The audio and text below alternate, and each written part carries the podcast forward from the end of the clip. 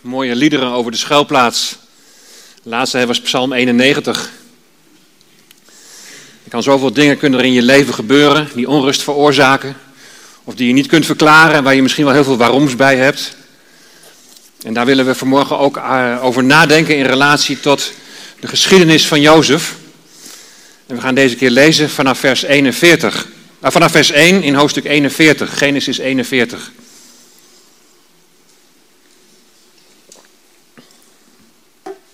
Voorbereid zijn op wat komt.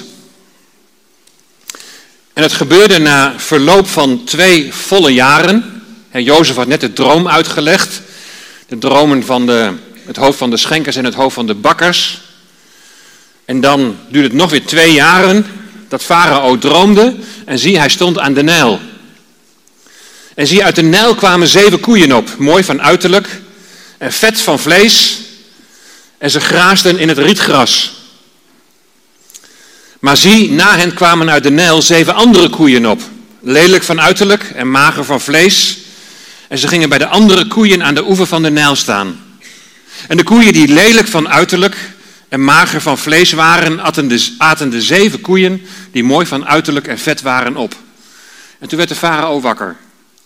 Daarna sliep hij weer in en droomde voor de tweede maal. En zie, zeven aren kwamen op in één halm, dik en mooi.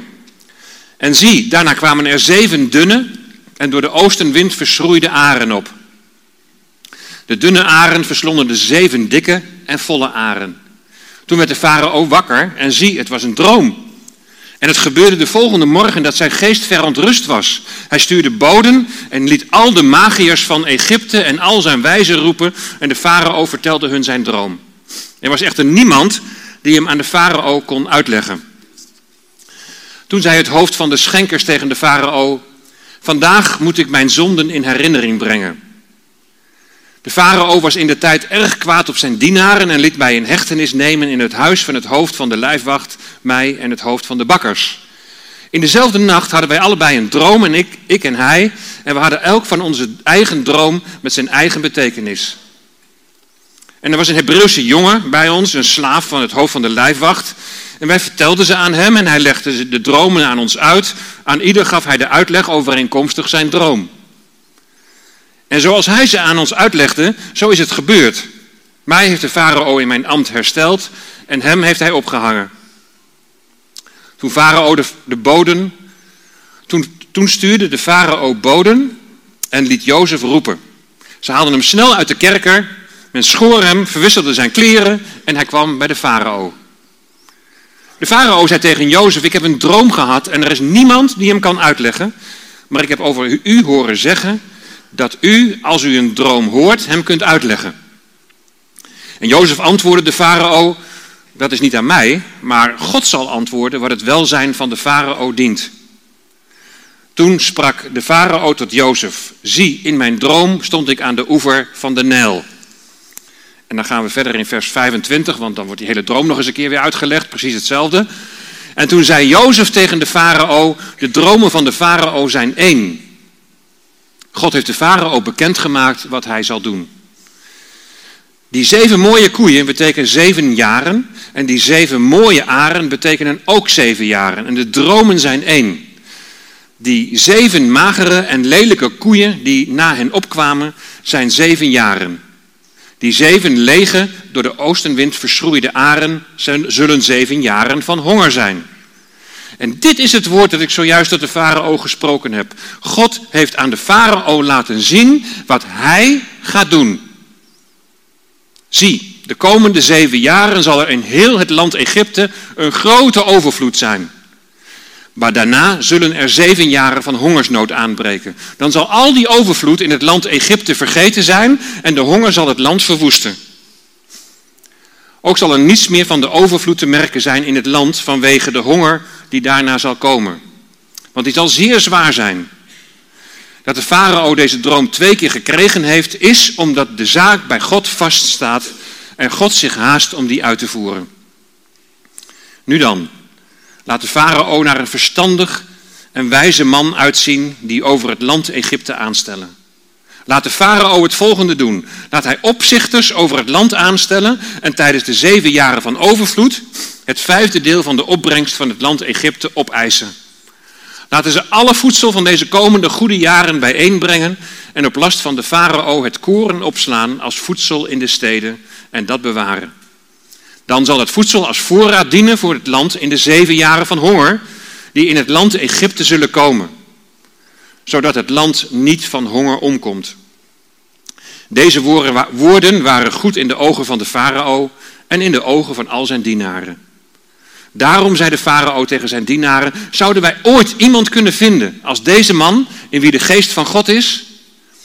Daarop zei de farao tegen Jozef: Aangezien God u dit alles heeft bekendgemaakt, is er niemand zo verstandig en wijs als u. U zult zelf over mijn huis gaan en veel van mijn volk zal uw bevel eerbiedigen. Alleen wat de troon betreft zal ik meer aanzien hebben dan u. En verder zei de farao tegen Jozef: Zie, ik stel u hierbij aan over heel het land Egypte.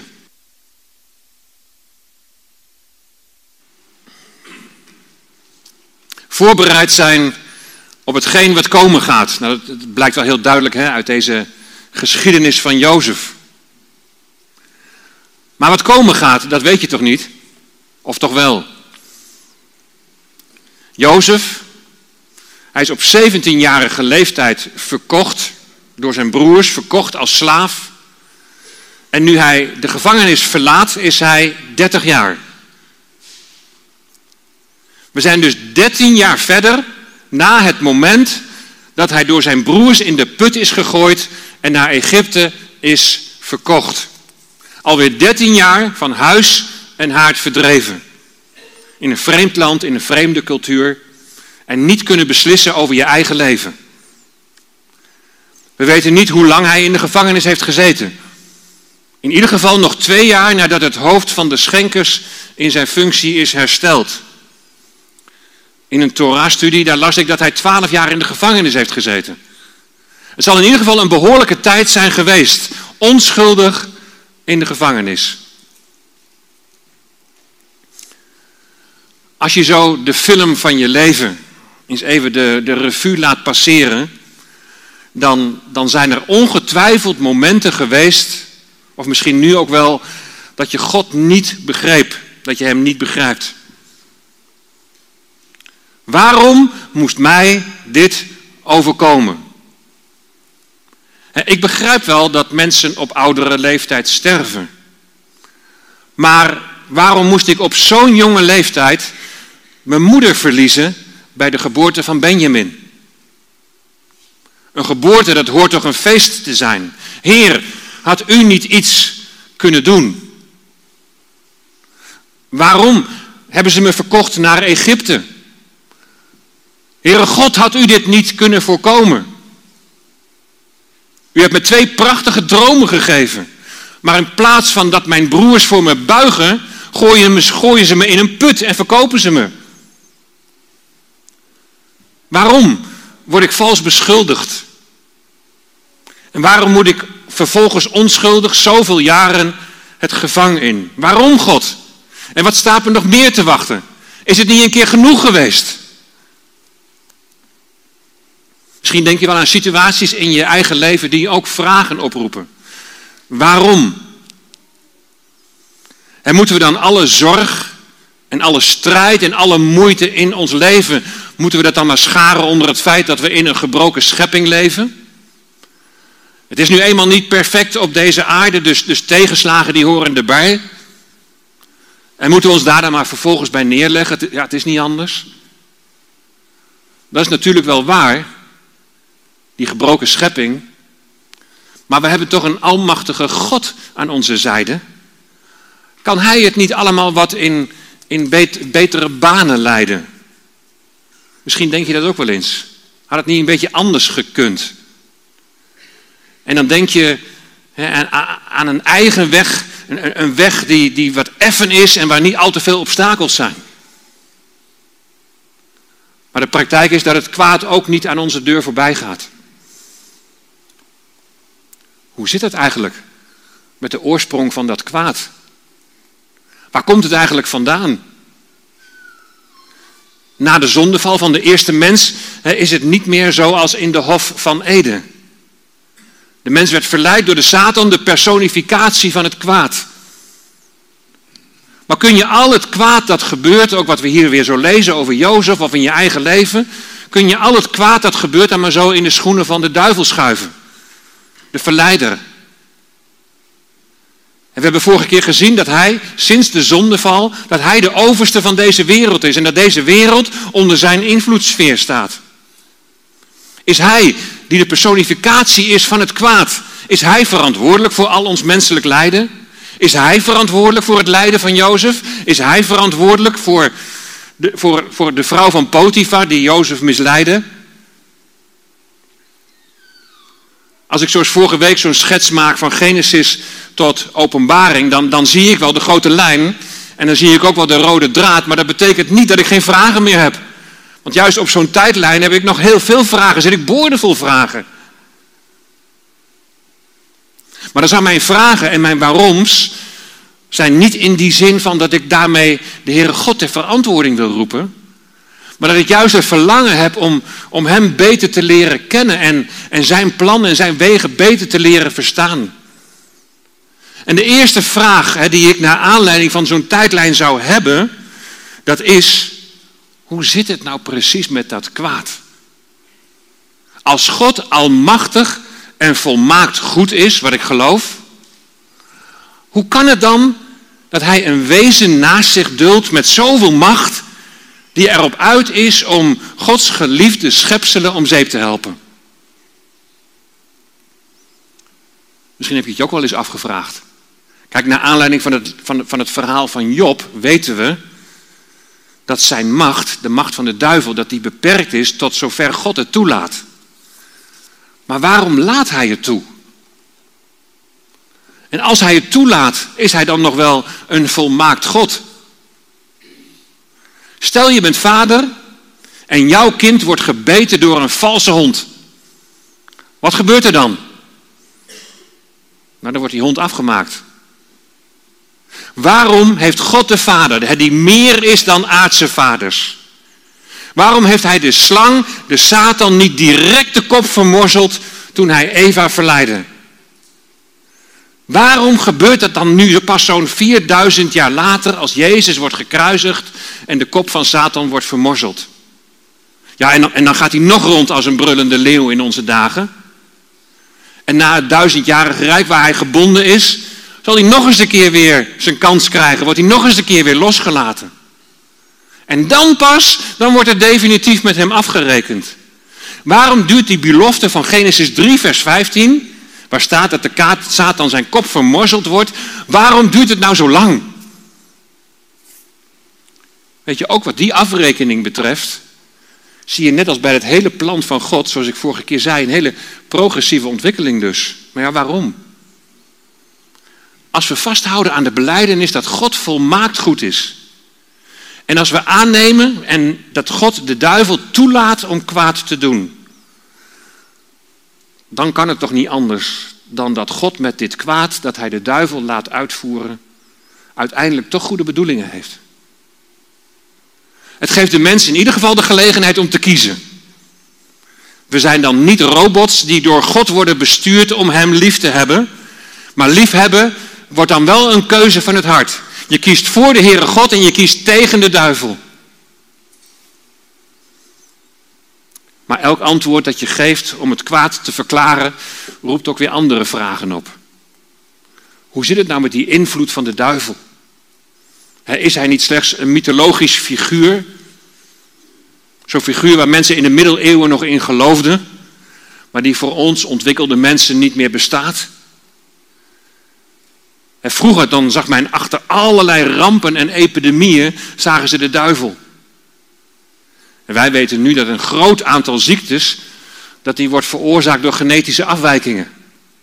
Of door bacteriën die door slechte hygiënische omstandigheden hun gang kunnen gaan. We weten nu dat een storm een meteorologisch verschijnsel is. Dat wordt veroorzaakt door een lage drukgebied en niet door weergoden of, of weerdemonen. Zoals men toen geloofde.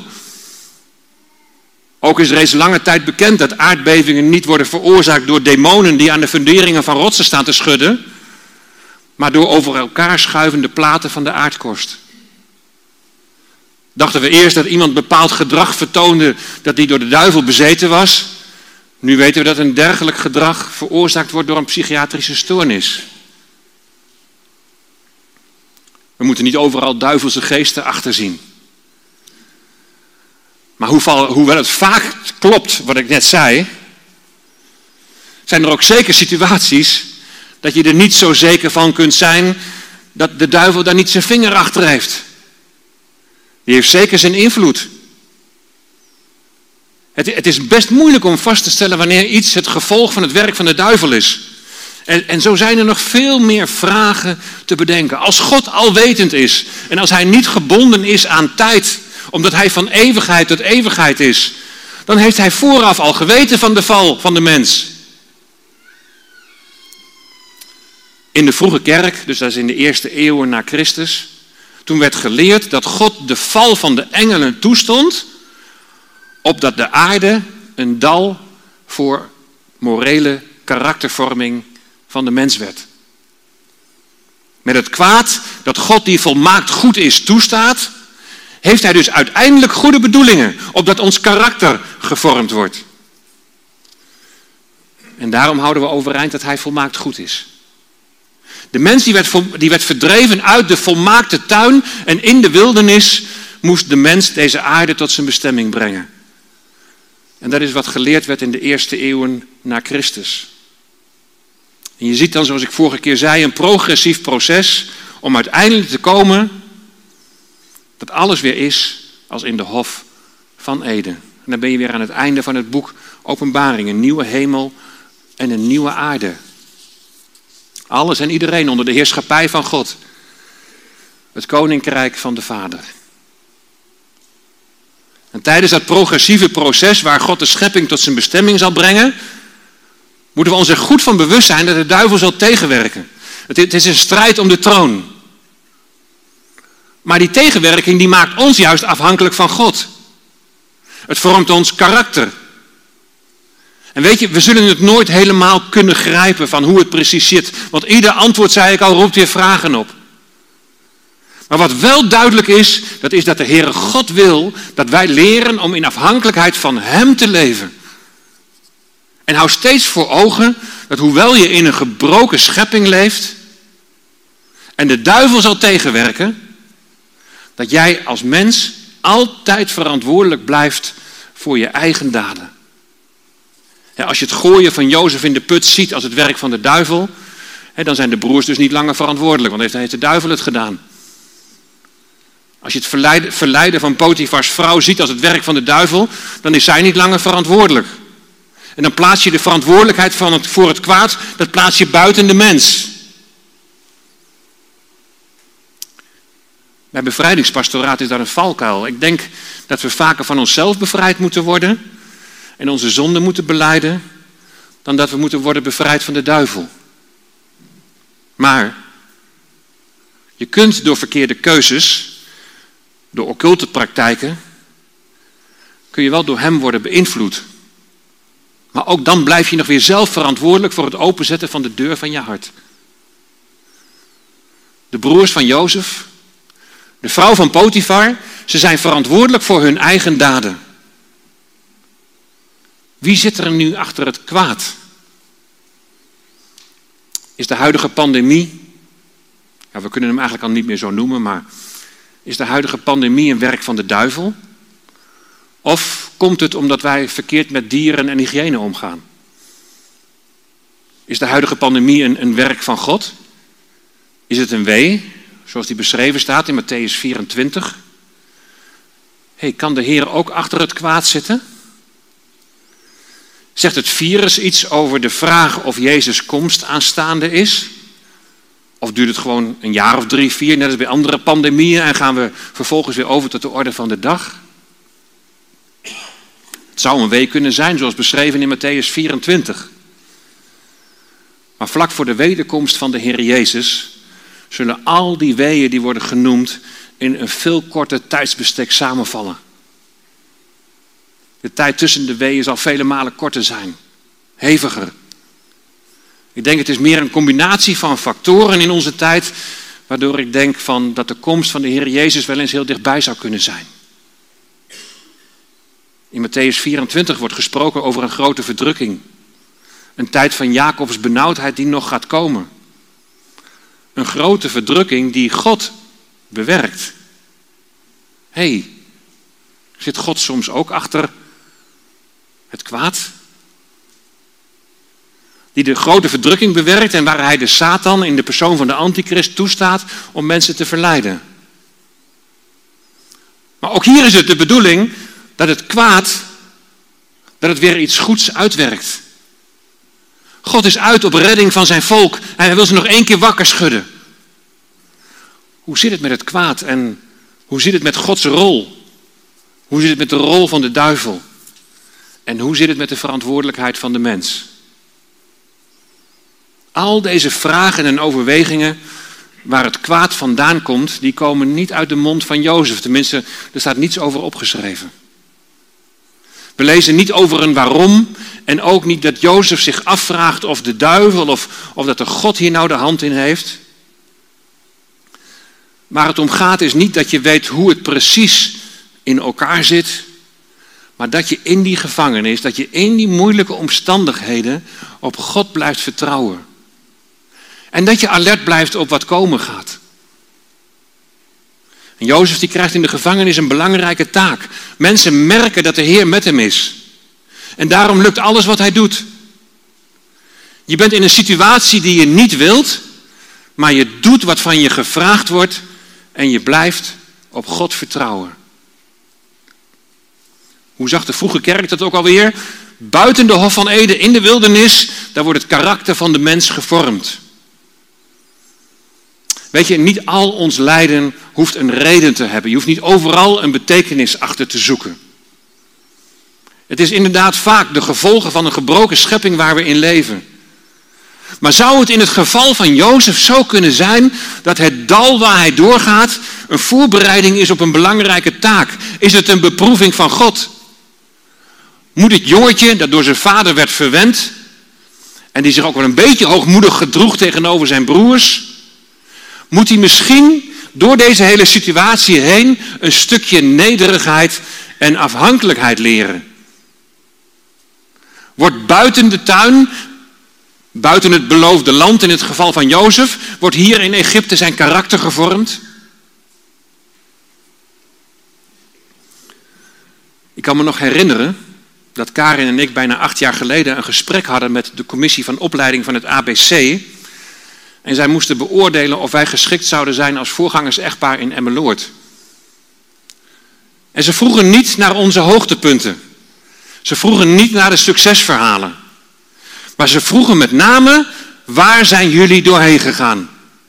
Wat zijn moeilijke momenten in je leven en in je bediening geweest die je hebben gevormd? En die zijn er inderdaad geweest.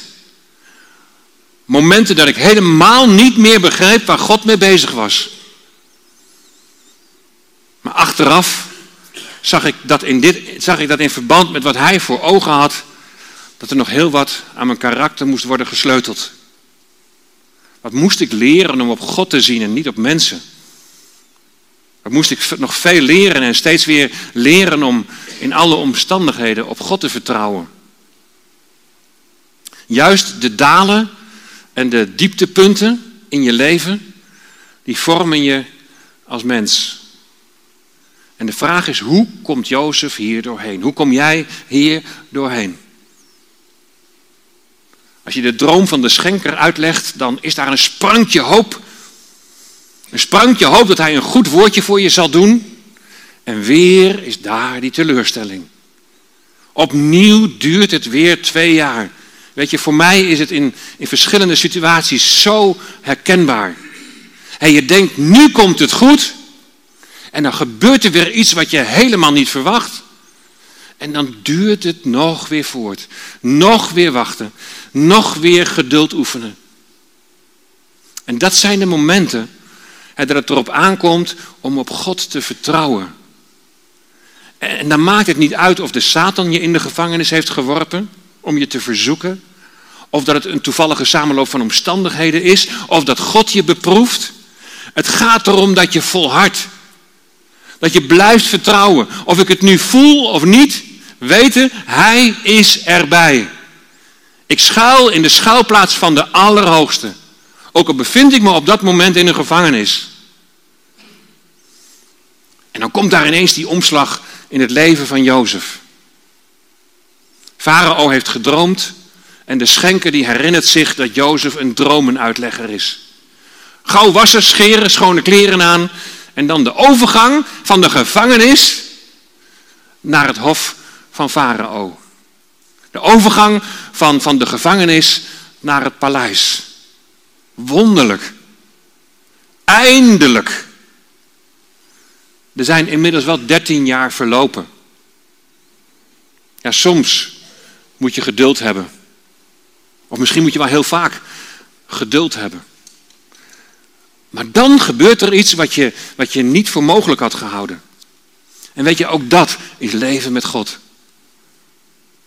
En het begint allemaal met een droom. Farao heeft gedroomd dat hij aan de oever van de Nijl staat. De Nijl, de levensader van Egypte. Ze voorziet het land niet alleen van water, maar ook, maakt het ook vruchtbaar. De koeien en de koe en het koren. Allebei tekenen van vruchtbaarheid voor Egypte. En je kunt je dan voorstellen dat Farao schrikt. Wat is er aan de hand? Wat gaat er gebeuren? De magere koeien die de vette koeien opeten, maar daarna geen grammetje aankomen. En de dunne aren die de volle aren verslinden, maar daarna niet beter uitzien. Het vette, dat staat voor voorspoed. Egypte, het land van de grootste gebouwen, de vestingwerken. Het land waar de groei en de vruchtbaarheid voorop staat. Dit machtige land staat voor de menselijke wereld van groei, techniek, welvaart. Dit land wordt getroffen. De dikke koeien verslonden door de magere koeien. Hoe groot het leven ook door mensen wordt gemaakt. Weet je, het is allemaal, en dat weten we, het is allemaal zo betrekkelijk en het is allemaal zo kwetsbaar. Na de zomer volgt de winter. Na de dag volgt de nacht. Na het leven komt de dood. En zo is het leven nu eenmaal.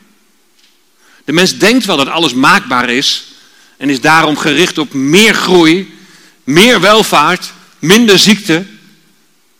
Wensen moeten worden vervuld.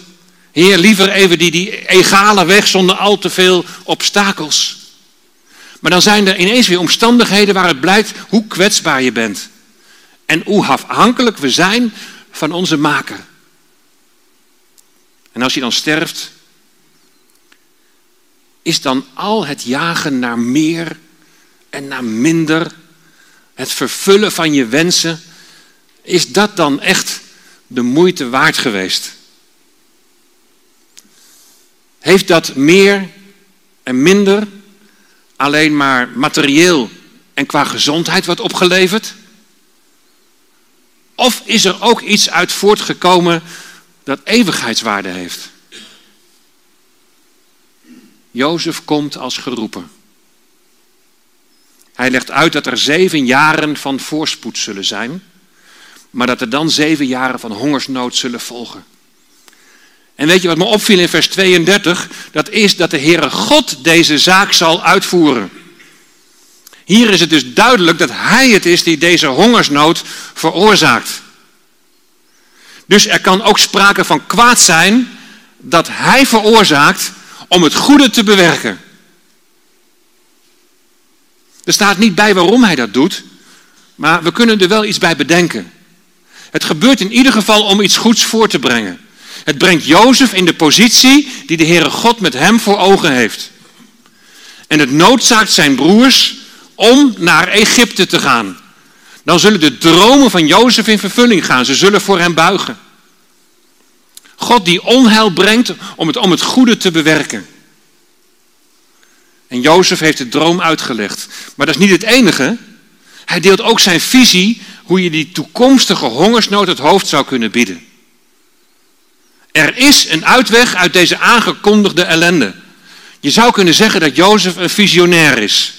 Iemand die verder kijkt dan zijn neus lang is. Iemand die ziet wat er op de lange termijn moet gebeuren. Maar vergeet niet dat de Heer met hem is. Het is de Heer zelf die hem visie geeft. Jozef geeft Farao het advies om voor te bereiden op wat komen gaat.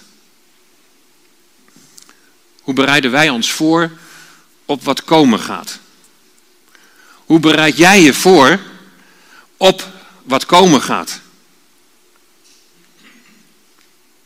Wat gaat er dan gebeuren? Onze regering die is gewaarschuwd dat de pandemie van de afgelopen twee jaar niet op zichzelf staat, maar dat er anderen weer zullen volgen. Nederland moet veel meer voorbereid worden op natuurrampen en overstromingen, wordt gezegd. Het lijkt wel of ze de Bijbel erop naslaan. Hoe bereiden wij ons voor op wat komen gaat? Zij die de Heer Jezus willen volgen en die aan Hem gehoorzaam willen zijn, die zullen steeds meer onder druk komen te staan. Je zult steeds meer ervaren dat je een hemelburger bent, waar hele andere principes gelden dan nu in deze wereld worden geïntroduceerd. Hoe blijf je staande te midden van die toenemende geestelijke hongersnood? En die geestelijke hongersnood die zal alleen maar meer en meer toenemen. Wat zei Jozef? We moeten in deze tijden moeten wij het nodige opslaan, zodat we straks kunnen uitdelen. Je voorbereiden op wat komen gaat. Na de zomer volgt de winter, na de dag volgt de nacht, na dit leven volgt de dood. Na zeven jaar zal er hongersnood zijn. Het is niet te voorkomen. Maar er is een uitweg. Als je je goed voorbereidt op wat komen gaat, dan is er een uitweg. En daarin kan alleen een wijs en verstandig man helpen. Een Hebreeër. Een man in wie de geest van God is. Jozef. Als je je goed voorbereidt op datgene wat komen gaat, uiteindelijk de dood, dan is er een uitweg. En daarin kan alleen een wijs en verstandig mens helpen. Een Hebreeër. Hebreeër betekent letterlijk een man die van de andere zijde tot ons komt. En dan heb ik het natuurlijk over de Heer Jezus, de Messias. In verband met de toenemende geestelijke hongersnood, de geestelijke armoede in ons land, moeten we nadenken hoe we ons daartegen gaan wapenen. Hoe bereiden we ons voor dat niet de een na de ander om ons heen omkomt van de honger? Weet je, je daarop voorbereiden dat dit niet zal gebeuren, dat begint in je eigen gezin. Wordt de Heer Jezus verkondigd. Groeien samen in kennis van het woord van God. Zien kinderen in jou het beeld van de Heer Jezus? In die geestelijke hongersnood, die geestelijke armoede in deze wereld, wil je ze toch beschermen en van geestelijk voedsel voorzien? Nou, Arjen had net een mooie opening over wat voed je. En wat je voedt, dat groeit. En we weten nooit met 100% zekerheid waar dat uitkomt. Maar het is belangrijk om te voeden. Om onze jongeren, om onze kinderen te voeden met het woord van God. Met kennis van de Heer Jezus. Bereid je voor op wat komen gaat. Maar ja, je weet niet wat komen gaat. Niet, nee, niet precies. Maar de, de Bijbel maakt heel duidelijk dat er een tijd van afval zal zijn. In toenemende mate naarmate je de dag van de Heer ziet naderen, de dag van zijn komst. En zorg ervoor dat je reserves hebt opgebouwd. Zodat je op de juiste tijd ook iets hebt uit te delen. En ik bedoel natuurlijk allereerst geestelijke reserves. Dat je groeit in afhankelijkheid van God. Dat je groeit in kennis van het woord van God. Dat je weet wat God van je vraagt. Want wat Hij van jou vraagt, dat is goed voor je. En deel daarvan uit. Opdat mensen niet omkomen van de honger. We gaan zo meteen zingen.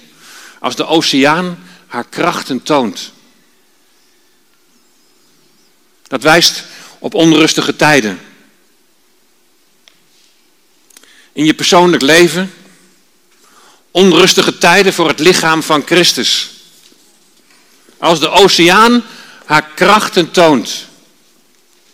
En dan is het gebed, verberg mij nu onder uw vleugels, Heer. Houd mij vast in uw sterke hand. Je voorbereiden op wat komen gaat betekent dicht bij de Heer leven. De Heere God voert zijn plan uit met Jozef. En dat gaat voor Jozef, gaat dat door diepe dalen heen. Misschien herken je dat wel. We hebben vorige week gezien dat het onderdeel is van een groter plan waarbij deze schepping, waarbij het volk van Israël, waarbij wij allemaal tot onze bestemming zullen komen. Net zoals bij Jozef, de Heer Jezus op de plaats die God voor ogen heeft. De troon. Israël als zijn erfgenaam die zal wonen in het land door God beloofd. En wij heidenen uit de volken als mede-erfgenamen. Eén met de Heer Jezus Christus. Er kan zoveel op je leven afkomen. Laat je ziel rust vinden in God alleen. We gaan het zo zingen. Je mag het als een gebed zingen. Als de oceaan haar krachten toont, laat je ziel rust vinden in God alleen. Ken zijn kracht. Vertrouw Hem en wees stil. Bereid je voor op wat komen gaat. Bereid je voor op de komst van de Heer Jezus Christus. En Hij komt spoedig. Amen.